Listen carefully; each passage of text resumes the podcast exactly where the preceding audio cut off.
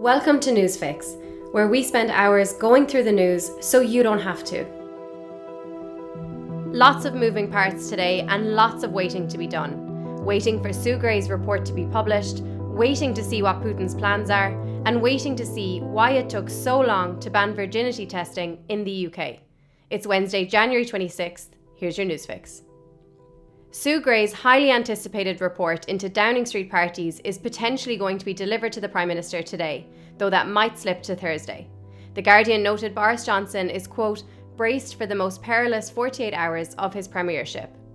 Gray is said to be keen for the report to be published in its entirety, but BBC News pointed out that is unlikely to occur ahead of Prime Minister's questions today at noon. Analysis from the BBC's political editor Laura Kuenssberg said the report is said to be full and frank and is not expected to be easy reading for the government or the civil service itself. It's understood that there has been no shortage of evidence, with photographs and WhatsApp messages passed to her. Remember that on Tuesday, evidence passed on from Sue Gray's investigation led to the Metropolitan Police initiating their own investigation. So it's something we'll keep a very close eye on throughout the day. Also happening today, Joseph Puska, the man charged with the murder of Ashling Murphy, is due to appear in court in Dublin today. It will be the second court appearance for the man accused of the murder of 23 year old Ashling on Wednesday, January 12th. Now, the anxious wait, wondering what might happen in Ukraine, continues. Here are some of the latest key points. As Channel 4 News pointed out, in terms of boots on the ground ready to fight, the Russian army is currently five times the size of the Ukrainian army. President Biden has suggested personal sanctions against President Putin could be imposed if Russia invades Ukraine. Prime Minister Johnson referenced German reliance on Russian gas as one of the big issues in agreeing a united response. The Times earlier this week wrote about the record breaking gas and petrol prices in the event of a Russian invasion in Ukraine. Meanwhile, the US appears to be leading an effort to negotiate with global suppliers of gas to ensure, quote, Europe would not suffer from a sudden loss of energy for heating in the middle of winter. Meanwhile, the Ukrainian government are calling for calm, with the president saying there's no need to panic right now. As Channel 4's Lindsay Hilsum said, it seems to be that the British and the Americans are the ones who are, in a sense, talking this up, trying to give the message to Putin he must not do this. Ukrainians are trying to keep calm. In the newsletter, we've included a link to a piece that was aired on Channel 4 News last night. There's been so much rhetoric and speculation about Ukraine in recent weeks, but this piece makes for a fascinating watch because it brings you right to the possible front lines. While most of the reporting has been about geopolitics and spheres of influence, this gets really to the heart of the situation on the ground, and it includes perspectives from ordinary citizens wrapped up in this. Now, in our pin drop section, what's going on in Northern Ireland? The leader of the Ulster Unionist Party has been embroiled in a scandal over historic, misogynistic, and racist tweets that have resurfaced, which he admits are horrific. In a personal statement uploaded to Twitter, Doug Beattie said, I am deeply ashamed and embarrassed by the content of these tweets. They are totally unacceptable. They do not reflect the opinions or values I hold today. Beattie offered to resign if asked, but following his apology, he received support from his party to continue as leader. The bigger picture in this is that it is a critical time politically in Northern Ireland. On May 5th, there will be Assembly elections, with speculation already mounting over whether or not there will be a Republican majority for the first time in history.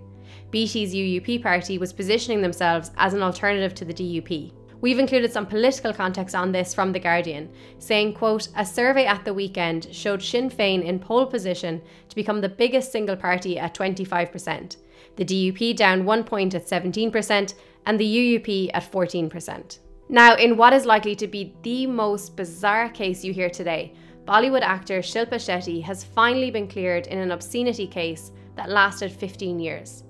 What is this all about? Well, back in 2007, actor Richard Gere kissed Shetty a number of times on the cheek during an event in Delhi. The incident provoked intense backlash among Hindu groups, with many saying Shetty didn't object to Gere's advances. As the Times noted, demonstrators back in 2007 burnt effigies and accused them of, quote, insulting Indian values. The case against Richard Gere was dropped years ago. In societal shifts, the UK is set to introduce a ban on hymen repair surgery and virginity testing, and also make it a criminal offence to bring someone overseas for the procedure. The practice is sometimes used in conservative cultures to determine a woman's virginity ahead of marriage, with the woman then expected to bleed after sex on her wedding night. The World Health Organization has repeatedly said sex is not the only instance where a woman's hymen can tear. A BBC investigation in 2020 found 21 clinics in the UK offering hymenoplasty, with at least seven also confirming they carried out virginity tests. Playboy pushback. Playboy has sought to distance itself from its late owner, Hugh Hefner, following the airing of a docu-series that accuses him of drugging women and coercing them into having sex. Hefner's family no longer have a stake in Playboy, and the company said it strongly supports the women. In terms of what allegations were made, there was allegedly a Thursday night tradition of having, quote, pig night. According to BBC News, sex workers, which were referred to as pigs, would first be examined by a doctor and then used for sex by Hefner's VIP friends. A former girlfriend of Hefner also said cocaine was so rife in the Playboy mansion that the dogs became addicted to licking it off the floor. Hefner's son Cooper, in light of all of these allegations, came to his late father's defence. He tweeted, quote, Some may not approve of the life my dad chose, but my father was not a liar. However unconventional, he was sincere in his approach and lived honestly. He was generous in nature and cared deeply for people. Cooper went on to say, These salacious stories are a case study of regret becoming revenge. Now, Robert F. Kennedy Jr. is trending online the son of the late senator and nephew of President Kennedy, has gone viral for suggesting pandemic restrictions are worse than the Holocaust. Kennedy has long been known for his anti vaccination views, in the past supporting a debunked claim linking them to autism. During a speech over the weekend, Kennedy suggested those who are not vaccinated are in a worse situation than Anne Frank. The comments were widely condemned, even from his wife, actor Cheryl Hines. Hines tweeted, My husband's reference to Anne Frank at a mandate rally in DC was reprehensible and insensitive. The atrocities that millions endured during the Holocaust should never be compared to anyone or anything. His opinions are not a reflection of my own. And lastly, today marks Australia Day.